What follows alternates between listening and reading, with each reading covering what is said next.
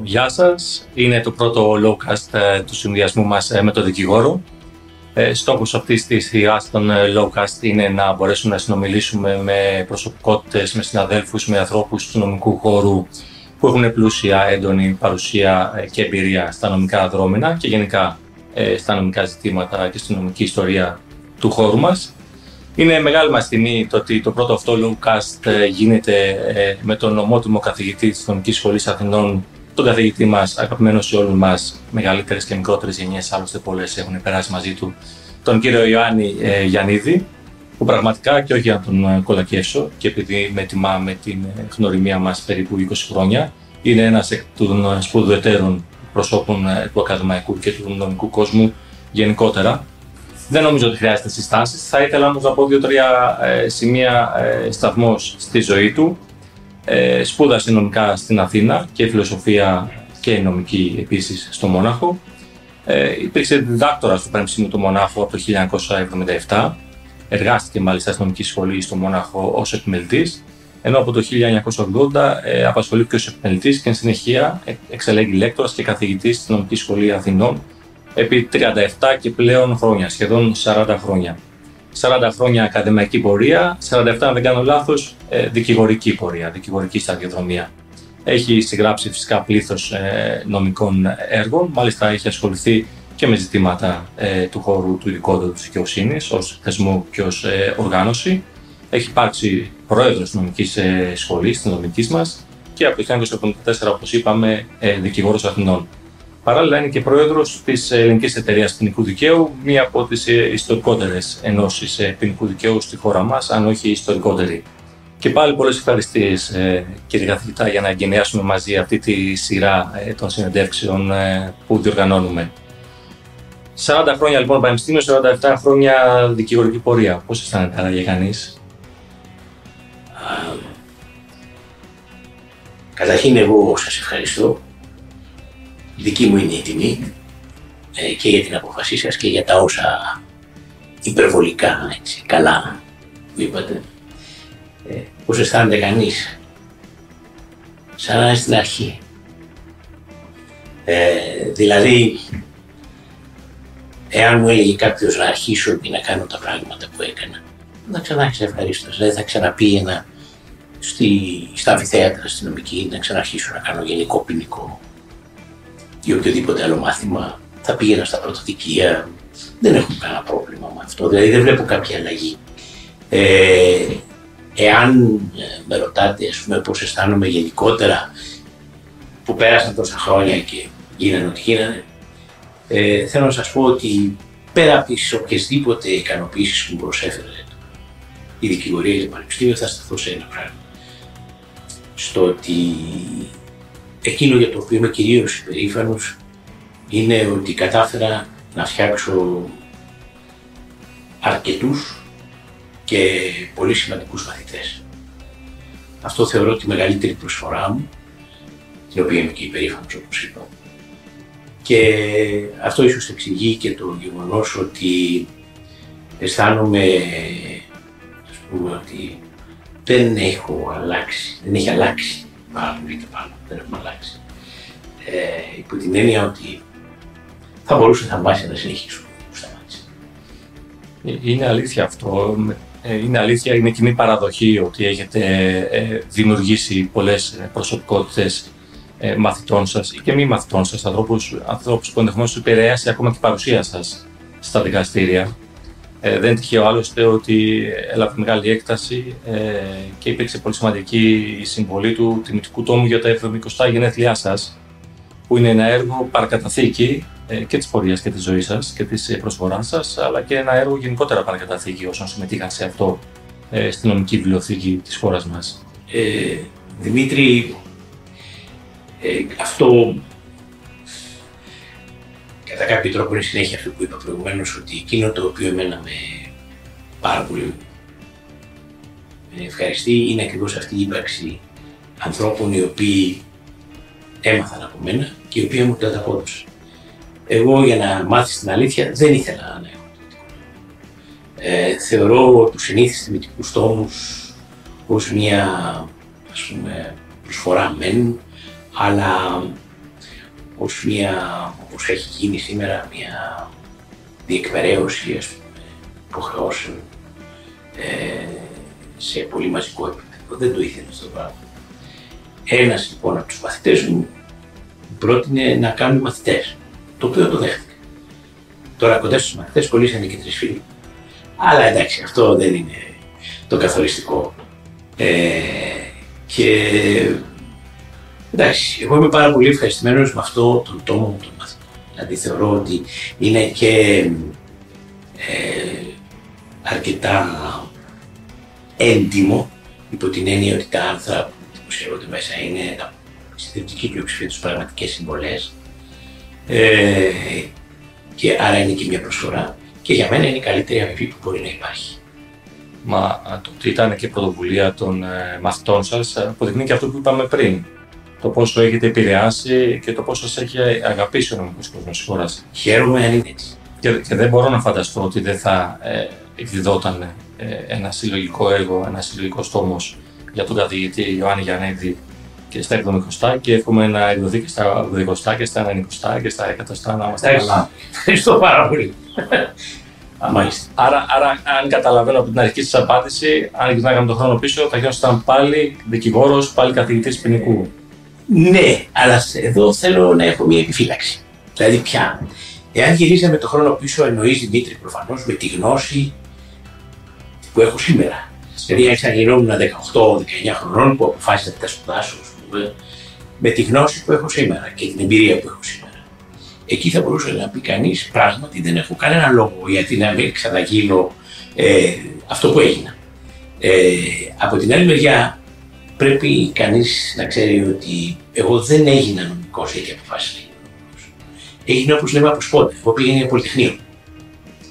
Και υπήρξαν κάποιες οικογενειακές έτσι, ε, προβλήματα οικογενειακά, το οποίο με έκανε να σκεφτώ αλλιώς και κατέληξα τελικά στη νομική ε, αποσύντωση περισσότερο.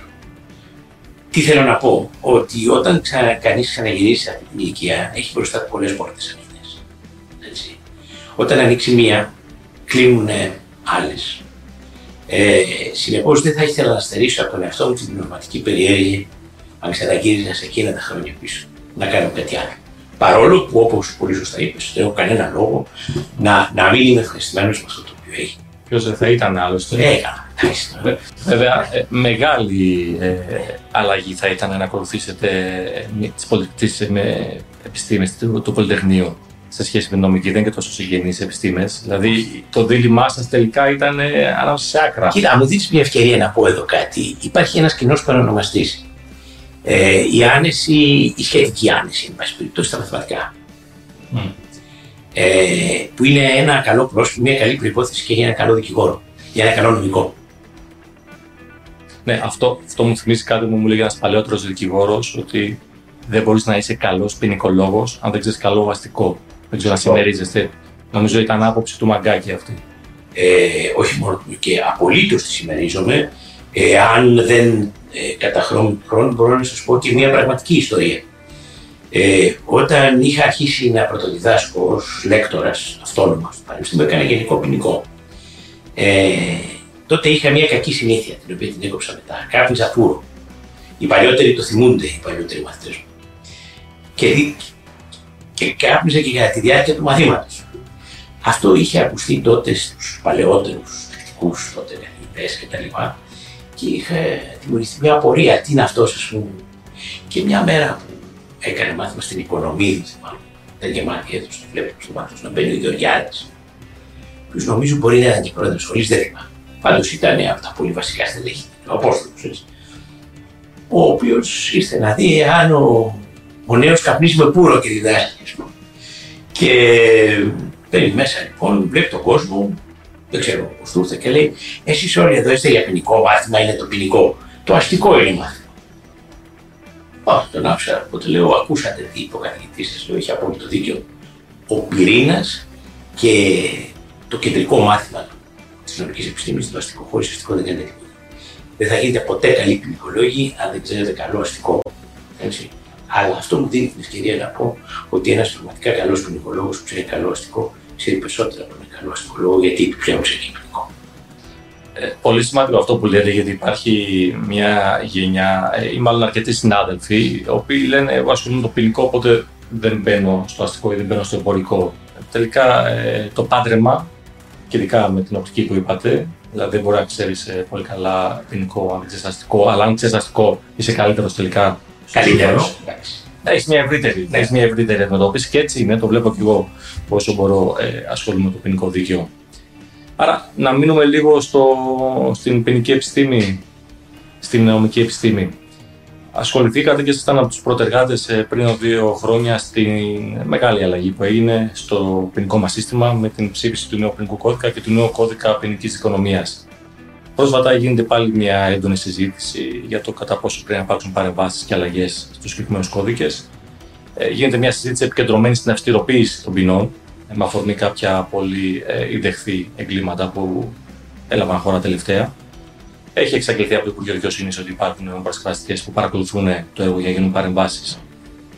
Πέτυχαν τελικά μέχρι σήμερα το σκοπό τους στην αποστολή τους οι δύο αυτοί κώδικες. Κοιτάξτε, οι κώδικες αυτοί είναι προϊόντα μακράς προεργασίας. Υπήρξαν αρκετές επιτροπές πριν από τις δύο επιτροπές που κάνουν τον ποινικό κώδικα και τον κώδικα ποινικής δικονομίας ε, στα τελευταία χρόνια. Ε, και υπήρξαν εν μέρη ολοκληρωμένα ή λιγότερο ολοκληρωμένα σχέδια. Ε, συνεπώς όλο αυτό χτίστηκε σε κάποιο προηγούμενο. Τώρα, θα πρέπει να κάνουμε μια διάκριση. Πιστεύω ότι και οι δύο κώδικες έπρεπε να γίνουν και είναι και οι δύο σε διαφορετικό βαθμό επιτυχής.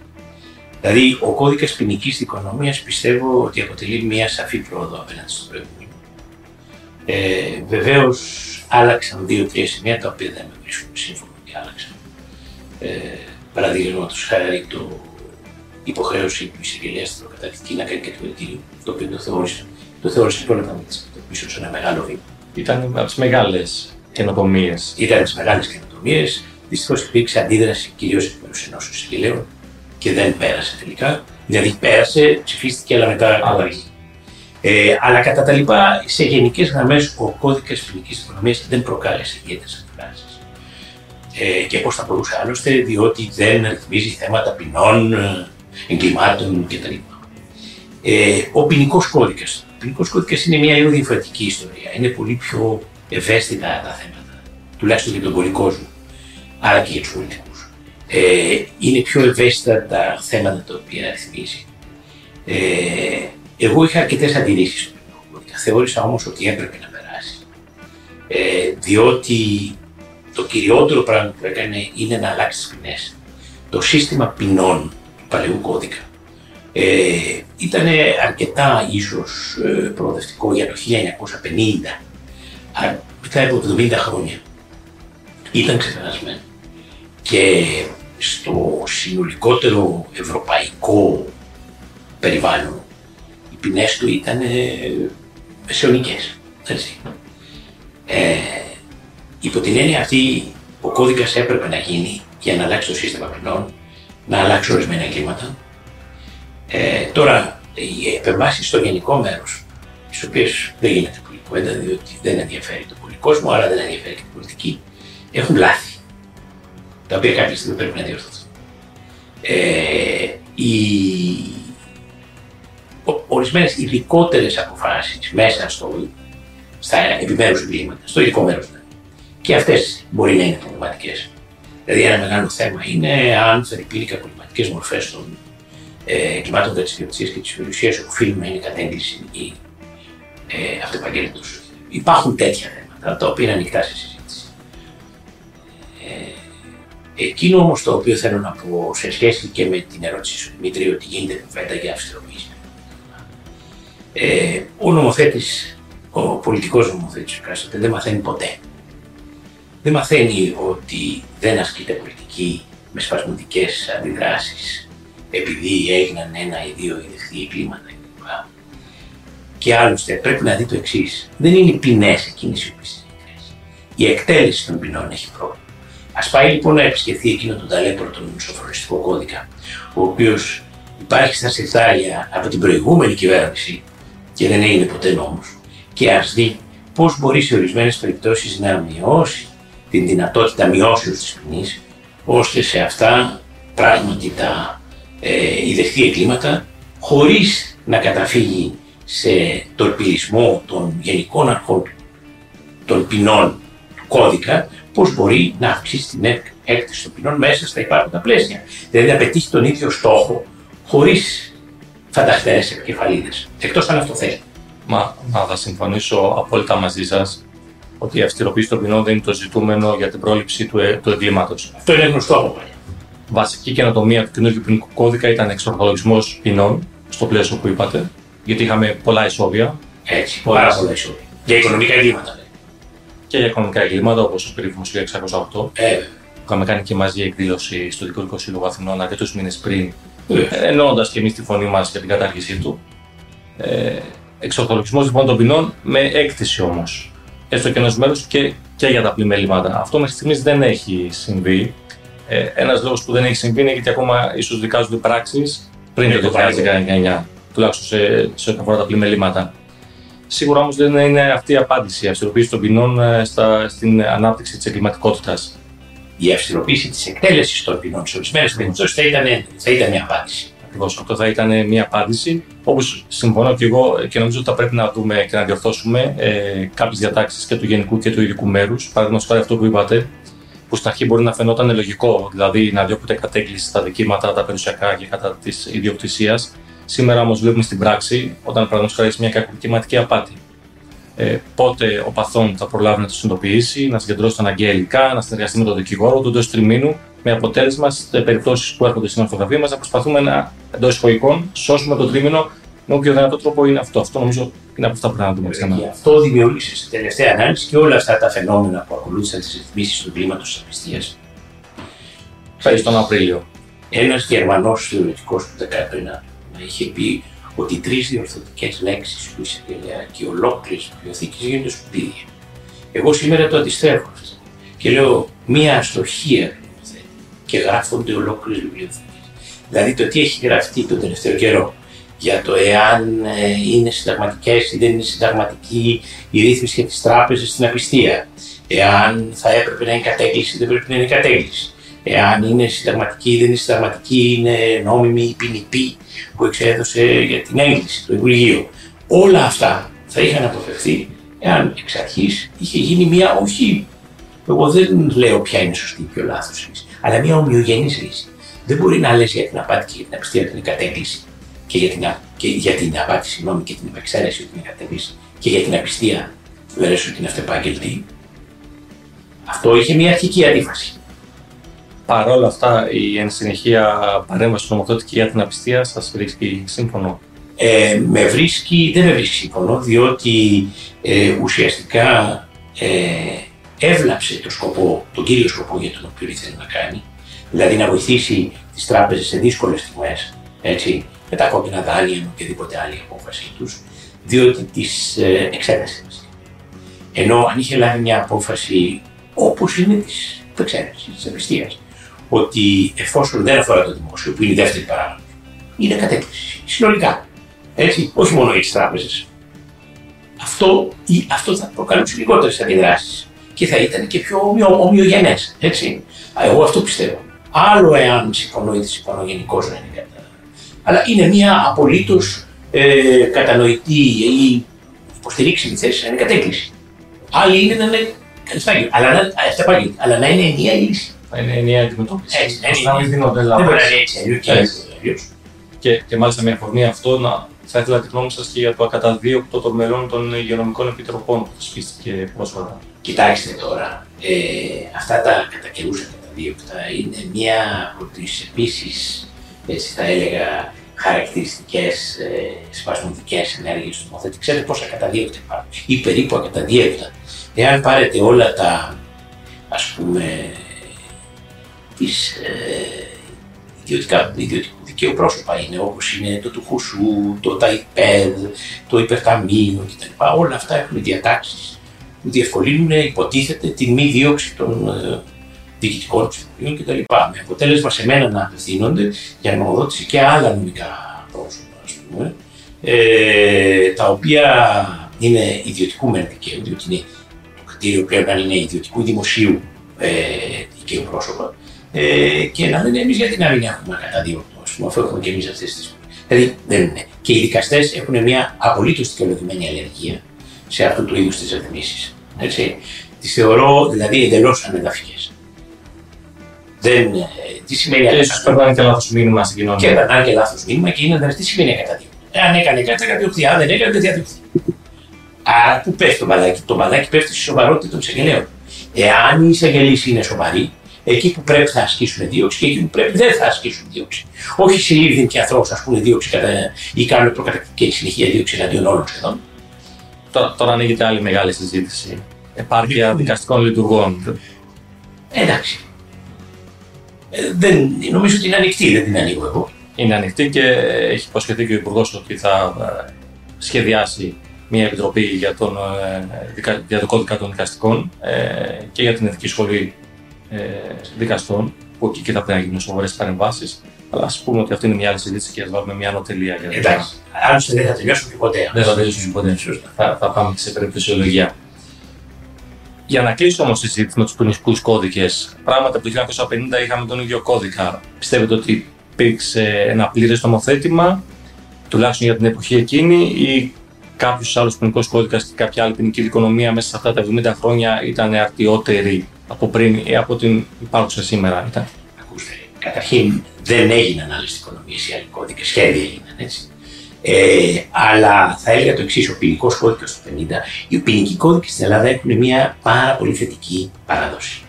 Δηλαδή, τόσο ο ποινικός κώδικας του 1874 του Μάουρ, ο οποίος ήταν εμπνευσμένος από το ποινικό, βαβαρικό ποινικό κώδικα του 13 του Φόιρμπαχ, όσο και ο κώδικας του Χωραφά στο Μπόιτσι του 50 ήταν εξαιρετικά νομοθετικά. Στην εποχή τους ήταν ίσως οι καλύτεροι κώδικες στην Ευρώπη. Ακόμη και ο κώδικας του 50. Να σκεφτείτε ότι πράγματα όπω η συλλογική πλάνη, οι Γερμανοί τα πάνε στο κώδικα τους το 74. Εμείς τα είχαμε από το 50 μέσα. Έτσι. Ε, ήταν ένα πάρα πολύ προχωρημένο νομοθέτημα. Βεβαίως ήταν νομοθέτημα της εποχής του.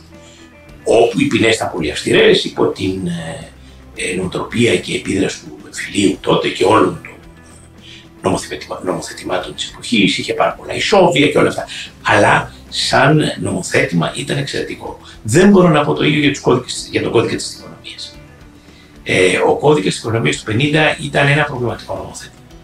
Ε, δηλαδή ήταν ε, λίγο μπερδεμένος ως προς την δομή του.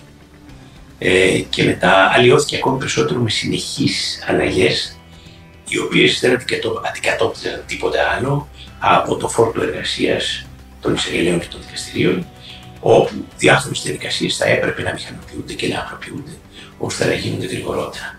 Γι' αυτό είχαμε όλα αυτά τα νομοθετήματα, τα οποία ε, δεν ε, γινόταν κατευθείαν παραπομπή με σύμφωνη γνώμη εισαγγελέων και προεδρικών και διάφορα τέτοια τα οποία είχαν πάρει διαστάσεις. Να σας θυμίσω μια εποχή που πήγαινε με κλητήριο θέση το κακούργημα ε, βαρύτατα κακουργήματα. Σα αναφέρω την περίπτωση της Παντίου, ας πούμε, που είχε πάει από κτίριο θέσμα. Με ό,τι καταστροφή μπορεί να προκαλέσει αυτό σε μια σωστή διαδικασία στο ακροατήριο. Ε, γενικά, ο, ο κώδικας ποινικής δικονομίας ε, είχε προβλήματα τα οποία είχαν οξυνθεί πάρα πολύ και έπρεπε να αλλάξει και νομίζω ότι άλλαξε σε γενικές γραμμές επιτυχώς. Εγώ θα ήθελα να είναι λίγο πιο προχωρημένος όπως είπα και προηγουμένως. Ε, δεν έγινε προς το παρόν αυτό. Νομίζω ότι στην με μια μελλοντική ευκαιρία, ε, με κάποια πολιτική ηγεσία που δεν θα είναι προσαρμοσμένη στο να ακούει απλώς την Ένωση Εισαγγελέων, πιθανόν αυτό να είναι εφικτό. Άλλο μεγάλο θέμα ανοίγεται τώρα. Τελικά, ποιοι συμβουλεύουν τον εκάστοτε Υπουργό Δικαιοσύνης, αλλά ας μην το ανοίξουμε ούτε αυτό. Για δεν να σας πω κάτι. Ο Υπουργός Δικαιοσύνης για μένα δεν πρέπει να είναι απλός. Πρέπει να είναι δικηγόρος. Εγώ αυτό πιστεύω. Γιατί ο δικηγόρος έχει ο μόνος ένας σωστός δικηγόρος είναι ο μόνος που έχει τη γενική εικόνα σε όλα. Σε όλες τις πτυχές της δικαιοσύνης. Και έχει και την απόσταση. Κα, καταλαβαίνω ότι θα συμφωνήσω απόλυτα ότι θα πρέπει κατά κύριο λόγο να είναι δικηγόρος, ούτε καν δικαστικός. Ούτε καν δικαστικός, όχι. όχι. Δικαστικός θα ήταν επίσης λάθος. Θα πρέπει να είναι δικηγόρος. Και εδώ, το Θεώ, υπάρχουν προσωπικότητες στην δικηγορία που μπορούν να επιτελέσουν αυτό το ρόλο. Βέβαια. Αλλά και προσωπικότητες οι οποίες ε, είναι πολύ πέραν αμφισβητήσεως. Δεν υπάρχει. Ακριβώς. Ακριβώς. Όπως και στι παρασκευαστικές για το ποινικό κώδικα και τον κώδικα ποινική οικονομίας, δεν αμφισβητήθηκαν τα μέλη. Έγινε κριτική σε κάποιες επιλογές ενδεχομένως. Στην ποινική οικονομία, όχι, δεν αμφισβητήθηκαν. Όχι, όχι. Σε, σε καμία περίπτωση. Ναι. να γυρίσουμε λίγο πάλι στη, στην πορεία σας, στην δικηγορική. Εάν αυτό είναι απαραίτητο. Να γυρίσω λίγο πάλι στην δικηγορική σας πορεία. Γιατί κατά κύριο λόγο ε, οι ακροτέ μας θα είναι και συνάδελφοι δικηγόροι. Προφανώς. Ναι. Υπάρχουν υποθέσεις που σας στιγμάτισαν, που σας καθόρισαν επαγγελματικά αλλά και σαν άνθρωπο. Αυτό είναι ένα πολύ δύσκολο ερώτημα. Ξέρετε, ε, ίσως θα πρέπει να κάνω εδώ μία εμβάθυνση στο, για να δώσω απάντηση. Η δική μου δικηγορία, η οποία καθορίστηκε πολύ και την ιδιότητά μου στο Πανεπιστημιακό, ποινική δικηγορία, ήταν δικηγορία σε ορισμένες πτυχές του συνόλου της ποινικής δικηγορίας. Ε, δηλαδή, όπως ξέρεις, Δημήτρη, εγώ ασχολήθηκα κυρίως με οικονομικά εγκλήματα, τα λεγόμενα εγκλήματα του Ελληνικού, εγκλήματα που αφορούσαν τράπεζες, μεγάλες εταιρείες ε, και επίσης αμέλειες. Ε, Συνεπώς δεν είχα, αν θέλεις, ε, τα συγκινησιακά δίσματα που έχει ένας δικηγόρος που κάνει εγκλήματα βίας. Ε, και βαριές περιπτώσεις ναρκωτικών, δεν ξέρω τι άλλο. Ε, ηλικίε ή οτιδήποτε. Θα έλεγα λοιπόν ότι όταν μου θέτεις μια τέτοια ερώτηση, πρέπει να σκεφτώ ότι η δικηγορία μου βασικά ήταν συστημική δικηγορία. Ήταν δηλαδή δικηγορία η οποία ήταν στα πλαίσια ενός συγκεκριμένου συστήματος. Και εκεί υπάρχουν πράγματα τα οποία με ε, και πειράξει και μου έχουν δημιουργήσει εντύπωση, ας το πούμε, Ε, η δικαιοσύνη σε αυτά τα αλλά και αλλού φαντάζομαι, σε αυτούς τους κλάδους είναι, χρησιμοποιήσω μια έτσι, έκφραση άλλων, αλλά ισχύουσα. Είναι ταξική δικαιοσύνη. Έτσι. Δηλαδή, είναι λίγο φτωχός και μοιρά του. Αυτό πρέπει να το πούμε. Και βεβαίως θέμα και μυστικού, το αναγνωρίζω και σε μένα. Όποτε μου ερχόταν μια υπόθεση από την οποία ο πελάτης δεν είχε, είχε ελάχιστα. Προτιμούσα να την κάνω από τον πόνο παρά να πάρω Έτσι. Έχω κάνει πάρα πολλές υποθέσεις Αλλά ε, η, η ενασχόλησή μου με αυτό το γενικότερο είδος της δικηγορία που σου είπα ε, μου έδωσε μια εικόνα του συνολικού συστήματος. Ε, δηλαδή του όλου πλέγματος δικαιοσύνης, πολιτικής, δικηγορίας, επιχειρήσεων. Μήπως θα πρέπει εδώ να βάλουμε μια τελεία και όχι άλλο τελεία. Βάλουμε μια τελεία. Εγώ θέλω να ακουστεί, να ακουστεί έντονα το ο φτωχός και η μοίρα του, γιατί έχω προλάβει και εγώ να κάνω την ίδια διαπίστωση για τον χώρο της δικαιοσύνης. Δυστυχώς και θέλω να ακουστεί ακόμα πιο έντονα το παράδειγμά σας για ανάληψη υποθέσεων προμπόνο που πρέπει όλοι οι συνάδελφοι, στα πλαίσια του κώδικα μας πάντα, ε, να το κάνουμε και θα πρέπει και ο σύλλογος να νομοθετεί ανάλογα ώστε να έχει τη δυνατότητα ο δικηγόρος να το κάνει.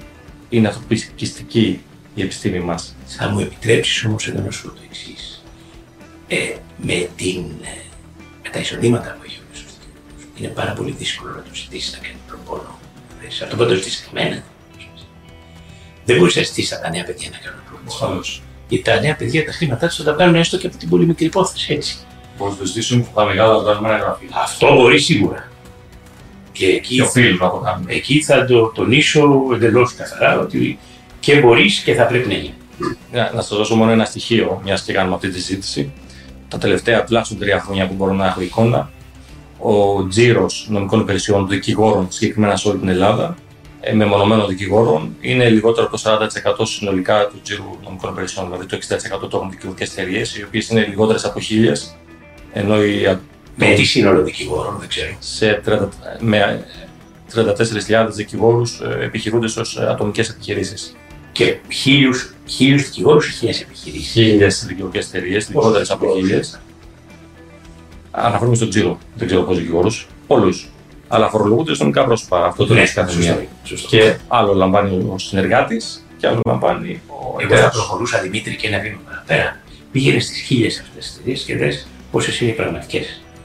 Πολύ λιγότερε. Πολύ λιγότερε. Δηλαδή, Λέγοντα πραγματικές εταιρείε, ενώ αυτές που έχουν ε, εισοδήματα πολύ σοβαρά. Μα, μα αυτές είναι κάτω από 100. Κάτω από 100. Εγώ θα θεωρούσα ότι είναι ίσως κάτω από Ναι. στα πολύ μεγάλα level, αν θέλουμε να μιλήσουμε από ναι, σίγουρα είναι έτσι. Έχετε ζήσει λοιπόν αυτή την πλευρά της δικηγορίας που βέβαια και σε αυτή τη δικηγορία απειλούνταν ισόβια. Έχετε δει πολλές υποθέσεις ιατρικής ε, αμέλειας που και εκεί υπάρχει βέβαια έντονο το συγκινησιακό στοιχείο. Να σας πω μια, επειδή με ρώτησε, θυμάμαι μια υπόθεση όπου είχε καταδικαστεί ένας υπάλληλος ενό Δήμου ε, για κατάχρηση μια επεξαίρεση 500.000 ευρώ σε ισόβια. Σε ισόβια; Σε ισόβια στον πρώτο βαθμό. Πάνε πολλά χρόνια; Ε, όχι πάρα πολλά, ναι. Εντάξει, πρέπει να είναι 12 χρόνια. Ό, όχι πάρα 15. Το πολύ ε, η οποία με είχε συγκλονίσει για τη σκληρότητά της, δηλαδή έτσι, διότι ε, όταν έχουμε απάτε και εξαιρέσει απιστίε πολλών εκατομμυρίων, έτσι, τι ποινή θα βάλουμε. Και βάζουμε σε έναν υπάλληλο, ο οποίος σε διάστημα κάποιων ετών έφεγε 500 ευρώ. Εντάξει, δεν λέω, πάνω 15-20. Ισόβια. Είναι αυτό που είπατε πριν, είναι ταξική δικαιοσύνη δυστυχώς. Ή βρίσκεται τον τρόπο να είναι ταξική. Η ποινική δικηγορία παρά αυτά δεν είναι η ίδια όπως σήμερα, όπως ήταν πριν 10 χρόνια ή πριν 20 χρόνια. Εγώ τουλάχιστον πρόλαβα τα τελευταία 15 χρόνια να δώσω σημαντικές αλλαγές στην ποινική δικηγορία. Μα σε ποια κατεύθυνση εννοείστε. Μείωση της ύλη ε, και χαμηλότερο επίπεδο ε, υπηρεσιών και υποθέσεων. Το λέω κομψά. Ναι. Και εκεί είναι πιο σύνθετη η εικόνα, θα πω. Δηλαδή, ε, εάν η ερώτησή σου είναι τι έχω δει από τότε που άρχισα να είμαι δικηγόρος, αυτή ήταν, εκείνη η εποχή ήταν μια χρυσή εποχή. Αυτό θα ρωτώ. Ποια ήταν η καλύτερη εποχή ποινική δικηγορία. Πιστεύω δεκαετία 60-70 οι δικηγόροι που κάνανε ποινική δικηγορία ήταν ελάχιστοι. Ε, ήταν όλοι φοροφυγάδες. Υπό την έννοια ότι τότε δεν δήλωνε κανένας στην μετά το αυτό εννοώ φοροφυγάδες. Ήταν το ευγενές χώρο, ας πούμε. Ε, η εφορία αρκείτο σε πολύ μικρές δηλώσεις. Ε, εγώ όταν βγήκα στην δικηγορία με πλησιάσαν παλιότεροι συνάδελφοι τι δηλώνεις εδώ. Δηλαδή, να με μάθουν να κάνω φορολογική δήλωση. Κάνει που τα λέμε αυτά είναι θα πάρω πίσω. Ε, είναι εντός εισαγωγικών και νομιστικό ή και εκτός εισαγωγικών, οπότε δεν νομίζω ότι παραβιάζουμε ναι. αυτέ. Ε, και νομιστικό δεν νομίζω ότι παραβιάζουμε αυτέ τι πύλε. Και είναι και πολύ παλιό άλλωστε. Είναι πολύ παλιό και έχει αλλάξει πολύ αυτός. Έχει αλλάξει πάρα πολύ και ευτυχώς και σωστά. Ε, εν πάση περιπτώσει όμως, θυμάμαι τότε ήταν χρυσή εποχή, δηλαδή ήταν ελάχιστη η ποινικολόγηση, γιατί ήταν ένας πολύ κλειστός αριθμός. Περίπου δεν υπήρχε γυναίκα ποινικολόγος. Καταρχήν. Γιατί ε, η μόνη η οποία έκανε κάποιες υποθέσεις, αλλά σε ανώτατο επίπεδο ήταν η Μπενάκη. Έτσι. Δεν υπήρχε άλλος. Καμία. Ε, αλλά και οι δικηγόροι που κάνανε τις υποθέσεις και αυτοί που κάνανε ας πούμε, τις υποθέσεις των φυλακών, ξέρω εγώ. Τα ναρκωτικά, τις ληστείες, τις ανθρωποκτονίες ήταν λίγοι και πολύ γνωστοί επίσης.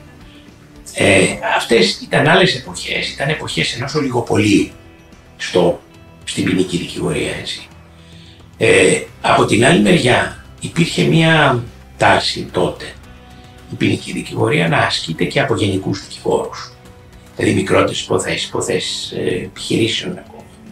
Τι κάνανε οι αστικολόγοι ε, οι οποίοι βεβαίως δεν είχαν και την πείρα, αν βλέπανε ότι σκουρέναν τα πράγματα, ήταν κανένας διευθύνων σύμβουλος, τρέχανε στον ειδικό, ας πούμε. Μια τάση που υπάρχει μέχρι και σήμερα έτσι. Ε, αλλά τα πράγματα είναι πολύ πιο απλά. Τώρα, όσο γινόταν πιο σύνθετη η οικονομική εικόνα, τόσο άλλαζε αντίστοιχα και αυτή η εικόνα στη ποινική δικηγορία. Έτσι. Τώρα, σήμερα τα πράγματα είναι δύσκολα για άλλους λόγους. Ότι ένα μεγάλο ποσοστό και ποινικής δικηγορία απορροφάται πλέον από τις μεγάλες εταιρείες. Προσέξτε, όχι από τους δικηγόρους, τους γνωστούς τους ποινικολόγους, ενώ από ποινικές εταιρείες που έχουν μέλη κάποιους και νέους ανθρώπους και μεγαλύτερους που κάνουν ποινικό. Έτσι. Ε, δηλαδή, βλέπουμε ένα φαινόμενο που υπάρχει σε ορισμένες άλλες ευρωπαϊκές χώρες. Κατεξοχήν το έχω δει στην Ισπανία, όπου οι περίπου οι ανεξάρτητοι ποινικολόγοι περίπου έχουν εξαφανιστεί ελάχιστοι. Τουλάχιστον για τις σοβαρές υποθέσεις. Και γίνονται όλες από τις εταιρείες. ποινικού δικαίου εταιρείες όμως. Όχι, όχι γενικές. Όχι, είναι τμήματα. Ξέρεις Δημήτρη ότι οι μεγαλύτερες εταιρείες στην Ευρώπη εκτός από την Αγγλία, αν βάλουμε πρώτη τέτοια, πού υπάρχουν; Η Γερμανία. Στην Ισπανία. Η Γερμανία έχει μικρές εταιρείες. Στην Ισπανία. Στην Ισπανία υπάρχουν εταιρείες δικηγορικές με 3 και 4 χιλιάδες άτομα. Και αυτό βέβαια εξηγείται από το απεικιοκρατικό παρελθόν της χώρας. Όλη η Νότια Αμερική, πλην της Βραζιλία, αλλά και η Βραζιλία εκεί πάει που είναι. Πορτογαλία, ας πούμε. Ε, όλοι οι άλλοι μιλάνε Ισπανικά. Το Μεξικό, η Κεντρική Αμερική είναι επίσης. Δηλαδή το κέντρο τους νομικά είναι η Ισπανία. Απευθύνονται στην Ισπανία. Απευθύνονται. Εγώ είχα εκπλαγεί. Δηλαδή βρήκα εταιρείες, ας πούμε, στη, στη Μαδρίτη, οι οποίες έχουν άνετα το μέγεθος μεγάλων αγγλικών εταιρεών. Το υποστηρίζετε εσείς αυτό το μοντέλο για τη χώρα μας; Δηλαδή θεωρείτε ότι είναι κάτι. Δεν είναι θέμα να το υποστηρίζω. Όχι, θεωρώ ότι είναι αδύνατο. Πιστεύετε όμως ότι θα έπρεπε να πάμε εκεί; Όχι. Ούτε εγώ. Μα δεν μπορούμε εκεί. Δηλαδή, πώς να πάμε εκεί; Ε, σε μια χώρα, ας πούμε, 11 εκατομμυρίων κατοίκων με το ζόρι, ε, χωρίς κανένα παρελθόν και μάλιστα μια χώρα γλωσσικά απομονωμένη, όπω έλεγε ο παλιός πρόεδρος, ανάδελφοι. ανάδελφοι. Πώς μπορούμε να αποκτήσουμε δικηγορικό βάρος ευρύτερο; Οι Τούρκοι Φερρυπίν μπορούν, γιατί έχουν 80 εκατομμύρια και, και ε, μπορούν να επεκταθούν και αλλού. Πώς Ανατολάς να Έτσι. Ε, εμείς πού θα επεκταθούμε; Ε, εμείς μπορούμε να παρέχουμε πολύ καλούς νομικούς. Έτσι. Ε, θυμάμαι έναν παλιό Γερμανό καθηγητή, δεν ζει πια, που έλεγε ότι οι καλύτεροι νομικοί που έχεις συναντήσει είναι οι Έλληνες. Και αναφερόταν στους μαθητές του που ήθελε να πάει να κάνει διδακτορικό ε, και με είχε ρωτήσει μάλιστα γιατί λέω αν αυτό είναι αλήθεια υπάρχει ένας πάρα πολύ απλός λόγος η ελληνική κακονομία. Όσο πιο κακός είναι σαν νόμος, τόσο πιο πολύ αναγκάζει τον νομικό να σκεφτεί πώς μπορεί να τον εφαρμόσει σωστά. Άρα δίνει ένα κίνητρο για την ανάπτυξη καλών δικηγόρων. Εξασκούνται στην πράξη. Ναι, όσο, όσο ας πούμε και ένα παράδοξο να ακούγεται αυτό έτσι. Να, μου θυμίζει τους Έλληνες πιλότους που είναι πολύ καλοί επειδή κάθε μέρα αντιμετωπίζουν αυτά που αντιμετωπίζουν στο Αιγαίο. Αυτή είναι η νομική μας. Ακριβώς. Άσκηση στην πράξη. Αντίστοιχα, επειδή έχετε ζήσει και μεγαλώσει πολλές γενιές ε, φοιτητών και νεονομικών, βλέπετε αλλαγή στις γενιές των νέων δικηγόρων και των φοιτητών; Ε, ας ξεκινήσω από τους φοιτητές. Πάντοτε ήταν η άποψή μου ότι βεβαίως οι φοιτητές αλλά και οι καθηγητές στις νομικές ήταν καλύτεροι από το παρελθόν. Επειδή συχνά έχω ακούσει τα γνωστά, τους γνωστούς, τις γνωστές αποδούς παλιά που ήταν αυτοί οι καθηγητές και έτσι κι αλλιώς υπήρχε τάξη και το επίπεδο των νομικών σπουδών που δίδεται σήμερα και που δίδεται τα τελευταία χρόνια έχει καμία σχέση με το επίπεδο των νομικών σπουδών που είχα εγώ όταν ήμουν φοιτητής. Οι σπουδές ήταν πολύ πιο πρωτόγονες. Η δυνατότητα επαφής με τον καθηγητή ήταν ελάχιστη. Οι καθηγητές ήταν ελάχιστοι. Ε, και υπήρχε ένα περίπου δικτατορικό καθεστώς της έδρας, η οποία έκανε ό,τι ήθελε, χωρίς κανέναν λογαριασμό. Ε, δηλαδή, ασφαλώς υπάρχει μια εξέλιξη πάρα πολύ θετική και μην ακούει, να μην θέλω να ακούω τίποτα απέναντι σε αυτό. Ε, έχω και εγώ την ίδια αίσθηση και νομίζω ε, σε αυτό, ε, από αυτό μάλλον ε, προκύπτει και το γεγονός ότι έχουμε πολλές διακρίσεις πλέον ομάδων φοιτητών νομικής ε, σε εικονικές δίκαιε στο εξωτερικό και μάλιστα σε αντικείμενα, παραδείγματο χάρη στο αεροπορικό δίκαιο, που η χώρα μας δεν έχει κάποια ιστορία, δεν έχει κάποια παράδοση. Όχι, σίγουρα δεν έχει στο διαστημικό δίκαιο. Παρ' όλα αυτά και εκεί έχουμε διακρίσεις. Ναι, ναι, ναι, ναι, με τον καθηγητή μας, τον επικεφαλή του Γιώργου του Κυριακόπουλου. Μάλιστα. Βεβαίως, πολλές διακρίσεις σε εικονικές δίκαιε και στο διαστημικό δίκαιο. Παρόλο που αποτύχαμε σίγουρα αντικείμενο. Είναι μια πλευρά που οι νομικοί τρέξανε πριν από τους τεχνικούς. Ακριβώς. Ναι. Ακριβώς. σω να τους ακολουθήσουν. Παρ' όλα αυτά, παρόλο που βρισκόμαστε, όπως λέτε, και συμφωνώ σε ένα καλό, πολύ καλό. Ε, να πάμε στου δικηγόρου τώρα. Ναι. Ίσως, ναι. Για να τελειώνουμε και με αυτό, με το χρόνο. Ε, λοιπόν, κοιτάξτε. Στη δικηγορία υπάρχει η εξής εξέλιξη. Υπάρχει, έχει γίνει αισθητή η ανάγκη για μια ειδίκευση. το παλιό πρότυπο του δικηγόρου ήταν ο γενικός δικηγόρος. Όλα τα σφάζω, όλα τα μαχαιρώνω, όλα τα κάνω για να βγάλω τα λεφτά μου. Οι αμοιβές ήταν μικρές, οι υποθέσεις δεν ήταν πολλές, άρα θα έκανε αστικό, θα έκανε ποινικό, θα έκανε ό,τι έβρισκε μπροστά του, εμπορικό, δεν ξέρω τι. Αυτό το πράγμα έχει βέβαια αλλάξει και έχει αλλάξει λόγω των εταιριών, που ασφαλώς προωθούν μια ειδίκευση στα πλαίσια του, αλλά έχει αλλάξει και λόγω των σπουδών, όπου τα νέα παιδιά, προσπαθώντας να επιζήσουν δικηγορικά, βλέπουν ότι μπορεί να υπάρχουν κάποια νης, κάποιες γωνίες, ας πούμε, στις οποίες αξίζει το λόγο να ειδικευθούν Ε, δηλαδή δεν τυχαίο ότι έχουν βγει ένα σωρό νέοι δικηγόροι που κάνουν φορολογικό δίκαιο. Έτσι. Αυτοί δεν κάνουν ποτέ γενική δικηγορία. Άρα μια αλλαγή είναι η ειδίκευση. Η οποία βοηθάει βεβαίως έτσι. Ε, από την άλλη μεριά υπάρχει ένα πάρα πολύ μεγάλο πρόβλημα. Ότι στην Ελλάδα δεν έχει ακόμα λυθεί ε, η διαφορά μεταξύ πτυχίου νομική και δικηγόρου. Αυτό είναι για μένα ένα πολύ μεγάλο θέμα. Έλεγα λοιπόν ότι πέρα από την ειδίκευση που βοηθάει τα νέα παιδιά, υπάρχει στην Ελλάδα ένα μόνιμο πρόβλημα, το οποίο δεν λύνεται, γιατί συνδέεται κακώς με το ότι η λύση του θα μπορούσε να είναι να θεωρηθεί ελκυστική ή υπέρ ενός κλειστού επαγγέλματος. Είναι λάθος. Δηλαδή, αν σκεφτεί κανείς πόσοι άνθρωποι σπουδάζουν νομική και πόσοι από αυτούς γίνονται δικηγόροι. Ε, πόσοι από αυτούς που σπουδάζουν νομική, σπουδάζουν νομική έχουν, όπως λέγαμε, την στεράν απόφαση, λέγαμε παλιά. Δηλαδή, πραγματικά θέλουν να γίνουν δικηγόροι. Έτσι. Ε, εάν, ας πούμε, οι σπουδές, για να πάμε σε αυτό, μπορούσαν να γίνουν σε δύο επίπεδα. Δηλαδή να τελειώνει κανείς νομικός, το οποίο είναι πολύ σημαντικό για πάρα πολλές δραστηριότητες. Δεν χρειάζεται να γίνει κανείς δικηγόρος ή δικαστή, χρειάζεται, μπορεί να γίνει 30 άλλα πράγματα. Διότι η νομική θα του μάθει μέθοδο, θα του μάθει σκέψη, θα του μάθει πολλά πράγματα. Ε, εάν λοιπόν όλοι αυτοί που σήμερα αναγκαστικά δεν ξέρουν τι άλλο να κάνουν και συνοστίζονται στην δικηγορία, χωρίς την πραγματικότητα να έχουν την προοπτική να κάνουν δικηγόρο, ε, αυτοί θα μπορούσαν ε, να σταματήσουν εκεί και να υπάρξει ένα δεύτερο επίπεδο για όσους θέλουν να ασκήσουν τα δικαιοδοτικά επαγγέλματα, δηλαδή τους δικηγόρους και τους δικαστές. Αυτό πιστεύω ότι θα εξοικονομούσε κάπως το πράγμα, υπό την έννοια ότι θα περιόρισε τον αριθμό των ανθρώπων που θα προσέρχονται στους δικηγορικούς συλλόγους. Και το οποίο βέβαια έχει να κάνει ε, με τον ανταγωνισμό ο οποίο έχει αναπτυχθεί πάρα πολύ, με την μείωση των αμοιβών, έτσι. Ο ανταγωνισμός, Δημήτρη, έχει αυξηθεί και μοιραία έχει αυξηθεί. Ε, όχι εκεί, σε παντού έχει αυξηθεί. Όταν οι καθηγητές οι δικοί μου ήταν υποψήφοι της νομικής, άντε να υπήρχε και ένας αντίπαλος. Έτσι. Όταν εγώ ήμουν υποψήφιος, άντε να υπήρχαν άλλοι δύο-τρει. Σήμερα, αλλά ακόμη και εδώ και 10-15 χρόνια, όποιος πάει να βάλει υποψηφιότητα στην νομική για επίκουρους, για λέκτορες, λέκτορες δεν υπάρχει, για επίκουρους, θα αντιμετωπίσει 10, 12 αντιπάλους. Ο ανταγωνισμός έχει αυξηθεί. Γιατί; Γιατί γενικά το οικονομικό, γενικά το οικονομικό επίπεδο της ελληνικής κοινωνίας ανέβηκε.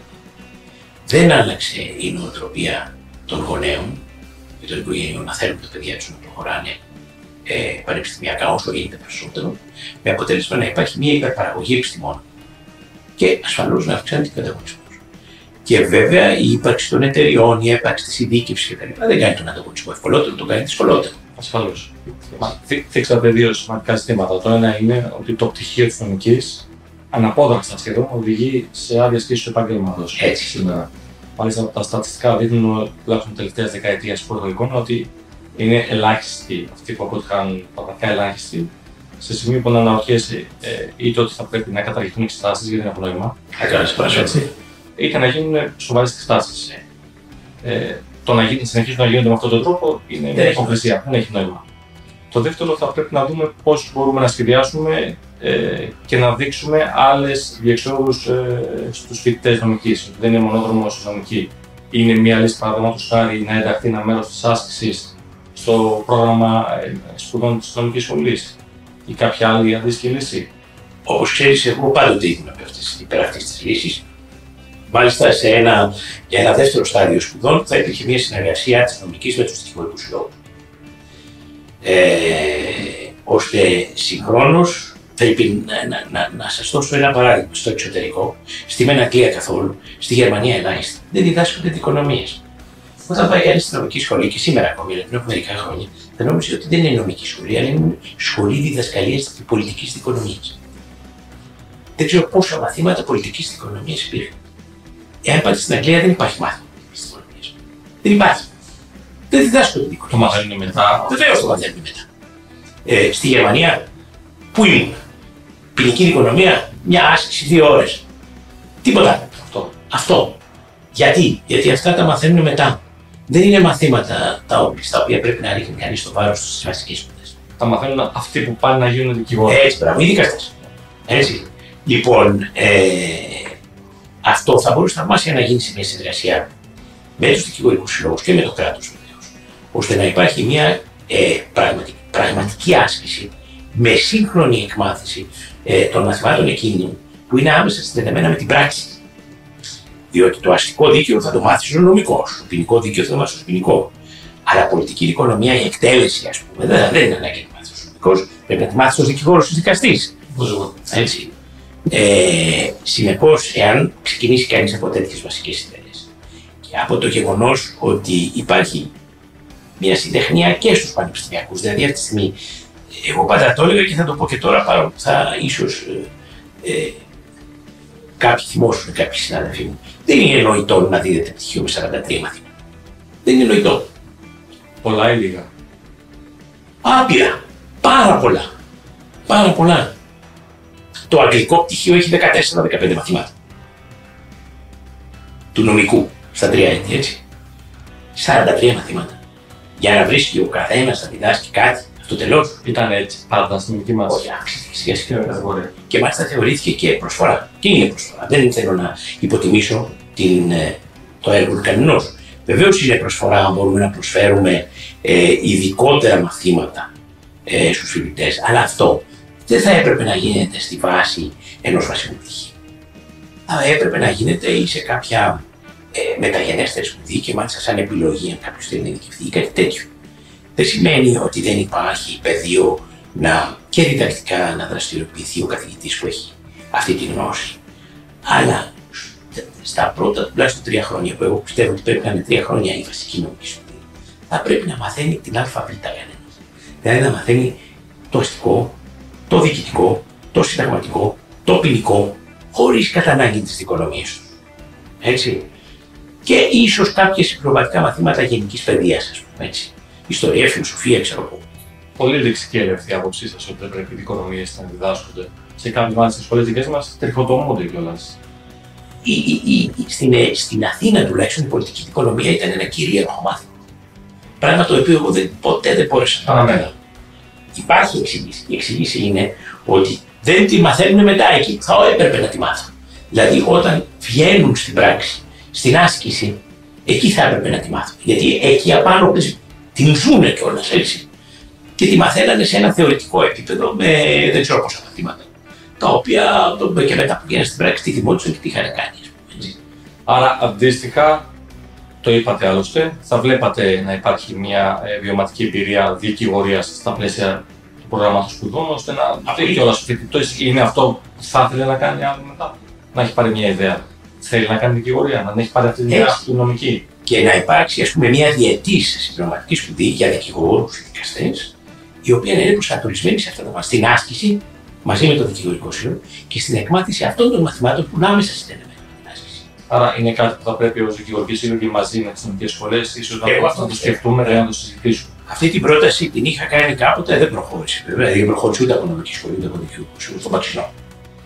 Είμαι και παλιό. Ήταν και άλλες εποχές. Ήταν άνεση. Δεν, δεν ήταν οι αλλαγές πολύ εκτιμητές. Εδώ τώρα δεν γίνονται, γινόντουσαν τότε.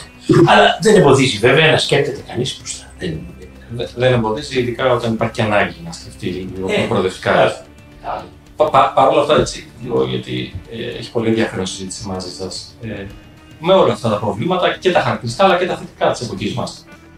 Και δούμε ότι από ό,τι ξέρω και η κόρη σας ε, σκοπεύει να ακολουθήσει ίσως το επάγγελμα του πατέρα. Κοιτάξτε, ελπίζω ότι, νομίζω μάλλον ότι οποιαδήποτε απόφαση πάρει η κόρη μου θα με βρει σύμφωνο. Πα, Παρ' όλα αυτά, αν αποφάσισε να ακολουθήσει τη δικηγορία ή μάλλον σε οποιοδήποτε νέο παιδί θέλει να δικηγορήσει, τι θα το συμβουλεύατε με την εμπειρία σας να κάνει για να πετύχει; Πρωτίστως να είναι συνεπές. Η δικηγορία αμείβει τους συνεπείς. Δηλαδή αμείβει αυτούς που φροντίζουν τον πελάτη. Εγώ έχω κάνει την εμπειρία να, να έχω χάσει υποθέσεις και ο πελάτης να είναι κατευχαριστημένος. Και έχω δει άλλες περιπτώσεις που κερδίζονται υποθέσεις και ο πελάτης έχει εκμανεί κατά του δικηγόρου, του κέρδισε την υπόθεση. Διότι εάν τον πελάτη του φροντίζεις και είσαι συνεπής, αυτό που εσύ πάρα πολύ καλά κάνεις στην Πίτρη, δηλαδή τον, τον ειδοποιείς ότι έγινε αυτό, έγινε εκείνο, έγινε το άλλο, θα κάνουμε εκείνο, θα κάνουμε το άλλο. Δηλαδή υπάρχει μια συνεχής παρακολούθηση και την βλέπει ο πελάτης. Δεν θα είναι ευχαριστημένος. Κάποια στιγμή θα καταλάβει ότι δεν μπορεί να τα κερδίσει όλα, ίσως. Αλλά εάν τον έχει, σε εισαγωγικά τον έχει γραμμένο ο δικηγόρος του πελάτη, αυτό θα πληρώσει. Άρα το πρώτο το οποίο εγώ θα συνιστούσα στον τρόπο είναι να φροντίζουν τον πελάτη μέσα από μια συνέπεια που θα έχουν στη δουλειά τους. Δηλαδή να είναι κυρίως συνεπεί. Τουλάχιστον και η πολύ μικρότερη δική μου εμπειρία σε σχέση με εσάς αυτό το επιβεβαιώνει, γιατί ο δικηγόρο τι είναι το όνομά του. Το όνομά Η φήμη του. Έτσι, έτσι. Το, η οποία τον ακολουθεί ε, Ναι. από στόμα σε στόμα και πάντα. Ειδικά σε μια μικρή κοινωνία όπως είναι η ελληνική. Έτσι. Πολλά νέα παιδιά πέραν της δικηγορίας έρχονται από την ιδέα της ακαδημαϊκής πορείας. Πιστεύετε ότι συνδυάζεται δικηγορία και ακαδημαϊκή καριέρα; Κοιτάξτε, αυτό θα ήταν μια κρίση που θα έπρεπε να ανήκει σε άλλους και όχι σε μένα. Γιατί εγώ είμαι Συνδυάζεται, ένας αλλά που το συνδυάζεται έτσι. Και δεν θέλω να πω ναι, συνδυάζεται γιατί θα μιλούσα για τον εαυτό μου. Ε, αλλά θα έλεγα το εξής. Όπως και στην θεωρία, έτσι και στην ακαδημαϊκή, στον ακαδημαϊκό τομέα, ο ανταγωνισμός έχει ανέβει πάρα πολύ. Συνεπώς, κάποιος ο οποίος παίρνει μια τέτοια απόφαση πρέπει να είναι αποφασισμένος. Ξέρετε, είναι ένα στοίχημα αυτό. Και είναι ένα πολύ σοβαρό παιχνίδι. Διότι το να πάει κανείς και να ασχοληθεί σοβαρά ακαδημαϊκά σημαίνει επένδυση χρόνων στην αρχή, τα οποία τα χάνει από τη δικαιολογία. Χρόνου και ε, να υπάρχει και οικονομική άνεση ώστε να μπορεί να το κάνει. Α πούμε ότι υπάρχουν σήμερα αρκετές υποτροφίες, υπάρχουν τρόποι ή κάποια οικονομική άνεση. Υπάρχει περιπτώσει αυτό μπορεί ίσω να, να διασκεδαστεί. Εκείνο το οποίο είναι πάρα πολύ δύσκολο είναι το εξής. Ότι μπαίνεις σε ένα κανάλι το οποίο σου λέει ότι ξέρεις αρκετά χρόνια από τη ζωή σου δεν θα μπορέσεις να ασχοληθείς με την δικηγορία. Ξέρετε, έχει μεγάλη διαφορά να βγει ένας 24 ή 25 στην πιάτσα ή να βγει 32 ή 35. Έτσι. Λέει, προσαρμόζεται πολύ πιο δύσκολα στην Και αυτό είναι ένα πρόβλημα που έχουν όλοι οι πανεπιστημιακοί. Ε, γι' αυτό ενώ υπάρχουν πολλοί πανεπιστημιακοί δικηγόροι, ε, δεν είναι δικηγορικά η ποιότητά τους πάντοτε αντίστοιχη με την πανεπιστημιακή. Ίσως και χωρίς να φταίνε, γιατί δεν μπήκανε από μικρή ή δεν μπήκανε επιτυχώς πιο μεγάλη στο πνεύμα της δικηγορίας. Νομίζω ότι και πάλι δεν θα παραβιάσουμε ανοιχτέ θύρε αν πούμε ότι σας χρειάζεται τις από τις λίγε Δεν χρειάζεται. περιπτώσει. Και δεν, δεν το λέω για μου. Αλλά Εντάξει, είναι κάτι που το γνωρίζουμε από τις περιπτώσεις που τα έχουν καταφέρει τόσο καλά και στους δύο τομείς. Και ξαναλέω αυτό δεν είναι πολλακή, είναι η πραγματικότητα. εντάξει, ότι είναι εφικτό κανείς να το καταφέρει, είναι, αλλά είναι, Με κόστος. να είναι ένα στοιχείο. Είναι δύσκολο. Με κόστος. Με κόστος. Με κόστος. Γιατί πέρα από την ε, συνέπεια που αναφέρατε πριν, ε, νομίζω και η υπομονή και η επιμονή είναι κάτι που πρέπει να διακρίνει έναν δικηγόρο που θέλει να Ασφαλώς. επιτύχει. ασφαλώς. Ε, μπορώ να αναφερθώ σε νεότερους συναδέλφους μαθητές μου, οι οποίοι το έχουν πετύχει επίσης σε εξαιρετικό βαθμό. Δεν ξέρω, πρέπει να πω όνομα, μπορώ. να πω. Πότε, βέβαια. Ο Άσο Τζανετής, Ασφαλώς. έτσι. ο Αλέξανδρος Οδημάκης, Βεβαίως. έτσι. Ο, ο Βυσσοναμίας μπορεί να μην συνέχισε πανεπιστημιακά, αλλά είναι μια τέτοια περίπτωση. Ασφαλώς. ουσιαστικά, έτσι. Ε, θεωρώ ότι ε, υπάρχουν τέτοια παραδείγματα ε, τα οποία είναι επιτυχικές στους δύο τομείς. Λιγότερο και Και στο οι τρεις που αναφέρατε είναι εξαιρετικά παραδείγματα της νέας γενιάς στην οικολόγου Ναι. και ακαδημαϊκών. Και θα μπορούσα να αναφέρω και από άλλες νομικές σχολές τέτοια παραδείγματα. Από τη Θράκη, από τη Θεσσαλονίκη, έτσι. Δεν, είναι μόνο, δεν περιορίζεται μόνο στην Αθήνα. Αλλά είναι μια πολύ βαριά επένδυση. Η προσωπική μου εμπειρία και το επιχείρησα χωρίς να το καταφέρω, όχι ακαδημαϊκή πορεία βέβαια, την ολοκλήρωση του διδακτορικού μου νόμου, είναι ότι είναι πράγματι πολύ δύσκολο. Η ολοκλήρωση του διδακτορικού Δημήτρη είναι η αρχή της Είναι η επένδυση. αρχή. Αν συνεχίσεις. Ναι, αλλά είναι η αρχή, αλλά είναι και αυτή από μόνη της εξαιρετικά Ναι. δύσκολη, αν δικηγορείς ταυτόχρονα. Ναι, Παραδείγματο χάρη, εγώ δεν είχα την πολυτέλεια να σταμάτησω τη δικηγορία γιατί δεν μπορούσα να ζήσω διαφορετικά. Επειδή δεν είχα την πολυτέλεια αυτή ούτε για 6 μήνες όπως μου είχες ζητήσει ο καθηγητή μου, δεν μπορούσα και να το ολοκληρώσω. Θέλω να πω, δεν συνδυάζονται στην Ελλάδα τουλάχιστον. όχι εύκολα. Και να σου πω και κάτι άλλο. Έρχονται άνθρωποι, ας πούμε, και μου λένε κύριε καθηγητά, τελειώνω. Όταν ακούς τελειώνω, τελειώνεις τι ακριβώς σημαίνει. Δηλαδή να έρθω να αρχίσω την δικηγορία. Η συμβουλή μου είναι τελείωσε και μην τελειώνεις και αρχίσει. Ε, εγώ ε, ξέρω μόνο έναν άνθρωπο στα 40 χρόνια που είμαι γενικός στην πιάτσα. Ξέρω ένα μόνο έναν άνθρωπο ο οποίος μπορούσε να παντρεύει ιδανικά ε, τη δικηγορία, την άσκηση της δικηγορίας και την άσκηση ας πούμε του, του καθήκοντος του να συγγράφει, να κάνει πανεπιστημιακά επιστημονικά. Ήταν ένας άνθρωπος ο οποίος φοβερή πειθαρχία, ο οποίος κατέβαζε τις, ακριβώς τις κουρτίνες, ξεχώριζε τον ένα εαυτό του τον άλλο. Και γι' αυτό ήταν, τουλάχιστον στα πρώτα του χρόνια, ήταν εξαιρετικά παραγωγικός. Ο Άρης Τζανίτης. Αυτή έχει αυτή την εξαιρετική ικανότητα. Ο οποίος ε, μπορεί συγχρόνως να γράφει ένα βιβλίο και να κάνει φουλτική γωνία. Αν κάποιος έχει το δίλημα, ακαδημαϊκή καριέρα ή δικηγορία και έπρεπε να το απαντήσει αυτό το δίλημα. Θα έλεγα να κάνει μια ενδοσκόπηση. Να δει τον εαυτό του, να κάνει μπροστά στο καθρέφτη του. Πέραν αυτό. Δεν υπάρχει πέραν αυτό. Δεν υπάρχει πέραν αυτό. Δηλαδή, η απάντηση σε αυτό είναι καθαρά εξαρτάται από το υποκείμενο το οποίο θα αναλάβει ε, να πραγματοποιήσει αυτό το πράγμα. Δηλαδή, από το χαρακτήρα, από τις ικανότητες κτλ. Δεν μπορείς να δώσεις μια γενική συμβουλή, κάνει εκείνο ή κάνει το άλλο. Αυτό θα πρέπει κανείς να το ψάξει μέσα του. Ίσως και με τη συμβουλή ενός δύο καλών φίλων, αλλά μέσα του. Έτσι. Επειδή νομίζω ε, φτάνουμε και στο τέλος σιγά σιγά, ε, αν σας ζητούσα να χαρακτηρίσετε τη δικηγορία, γιατί θα κλείσουμε τη δικηγορία με μία λέξη, ποια λέξη θα ήταν αυτή; Τη δικηγορία. Να εκφράζει εσάς. Ναι. Το σύνολο της δικηγορίας. Τη δικηγορία πώς την έχετε ζήσει εσείς; Τι σημαίνει για εσάς δικηγορία; Για μένα, ναι. η ελευθερία. Νομίζω δεν θα μπορούσατε να κλείσετε καλύτερα. Δεν ξέρω αν είναι καλά, αλλά είναι αυτό που ακράδαντα πιστεύω. Εάν δεν ήμουν δικηγόρος και δεν είχα αυτά που μου εξασφαλίζει η δικηγορία μου, δεν θα ήμουν το ίδιο ελεύθερος είναι ακριβώς μια συζήτηση που είχα το πρωί με νέους συναδέλφους. Ότι όσο επίπονο και να είναι η δουλειά μας, σου εξασφαλίζει αυτό ακριβώς. Ελευθερία. Και οποιαδήποτε τη μορφή της ανεξαρτησίας με πολλές ακριβώς. Και ακόμα και σήμερα με τα προβλήματα και τις δυσκολίες που υπάρχουν. Ναι. Έτσι, όπου ακριβώς. Θέλετε να βάλετε εσείς την καταγγελία. Νομίζω ότι την έβαλα με τη λέξη ελευθερία. Δεν χρειάζεται να Δικηγορία λοιπόν σημαίνει ελευθερία, νομίζω κλείνει. Για μένα τουλάχιστον σημαίνει ελευθερία. Εξασφάλισης τη ελευθερίας. Εξασφάλισης ελευθερίας και ίσως, ίσως, εάν θέλουμε να είμαστε εγωιστές και αισιόδοξοι, εξασφάλισης τη ελευθερίας και των άλλων. Οπότε ε, ε, σηματοδοτούμε και την αποστολή τελικά τη ελευθερία. Και η ελευθερία δεν είναι μόνο με τη στενή έννοια και με την ευρία έννοια του άλλου του πελάτη. Όχι μόνο οι φυλάκες. Σας ευχαριστώ πάρα πολύ. Νομίζω είχαμε... Εγώ ευχαριστώ πολύ γιατί μου δώσατε και αυτή την ευκαιρία γιατί αυτά τα πράγματα σκέφτεται κανένας. Όταν τα λέει, τα σκέφτεται προσώπημα.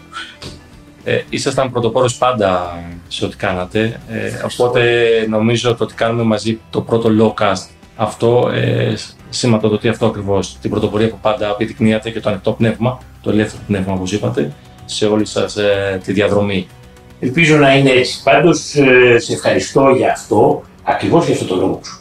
Γιατί μου έδωσε την ευκαιρία να εμβαθύνω σε αυτά που σκέπτομαι, επειδή τα άκουσα και ευχαριστώ τον κύριο ε, ε, τεχνικό μας, διότι μου έδωσε όλο αυτό το, πώς το είπαμε, τον ήχο και με έκανε να σκέφτομαι περισσότερο ακούγοντας τη φωνή μου έτσι. Ε, και εγώ σας ευχαριστώ γιατί εμβαθύνοντα εσείς στις σκέψεις σας, αυτές οι σκέψεις ε, θα έχουν τη δυνατότητα, θα έχουν τη δυνατότητα να τις ακούσουν και είμαι σίγουρος ότι θα τους είναι πολύ πολύ ωφέλιμες. Το ελπίζω. για του νεότερου. Και πάντοτε στη διάθεσή σου, Δημήτρη, για οτιδήποτε άλλο. Έχουμε πει ότι θα κάνουμε τέτοιο πρόγραμμα, δεν το ξεχνάω. Για, την, για, την, για το θεσμό της ηγετική άσκηση. Ναι. Δεσμεύεστε και ο νέας. Ε; Δεσμεύεστε λέω και ηχητικά και ο νέας. Δεν πάντα είχα Δεν χρειάζεται να δεσμευτώ ιδιαίτερα. Άμα το πω, δεν είναι αυτό έχω μάθει εγώ. Σας ευχαριστώ πάρα πολύ. Ε, τίποτα, εγώ ευχαριστώ.